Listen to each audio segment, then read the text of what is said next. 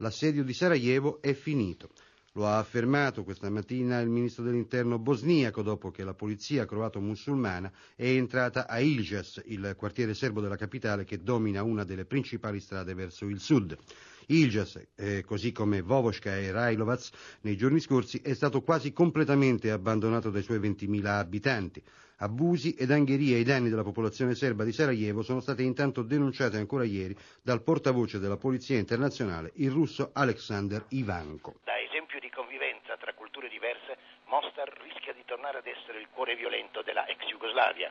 Le dimissioni dell'amministratore europeo Košnik, provocate dagli estremisti croati, hanno contribuito a rallentare l'applicazione degli accordi di Dayton e hanno messo in luce al tempo stesso il doppio errore commesso a Mostar dall'Europa cercava un modello di città multietnica esemplare, ma con la divisione della città in sette distretti amministrativi e con il muro che separa la zona musulmana da quella croata, ha lasciato che la città si sgretolasse sotto i colpi del fanatismo nazionalista.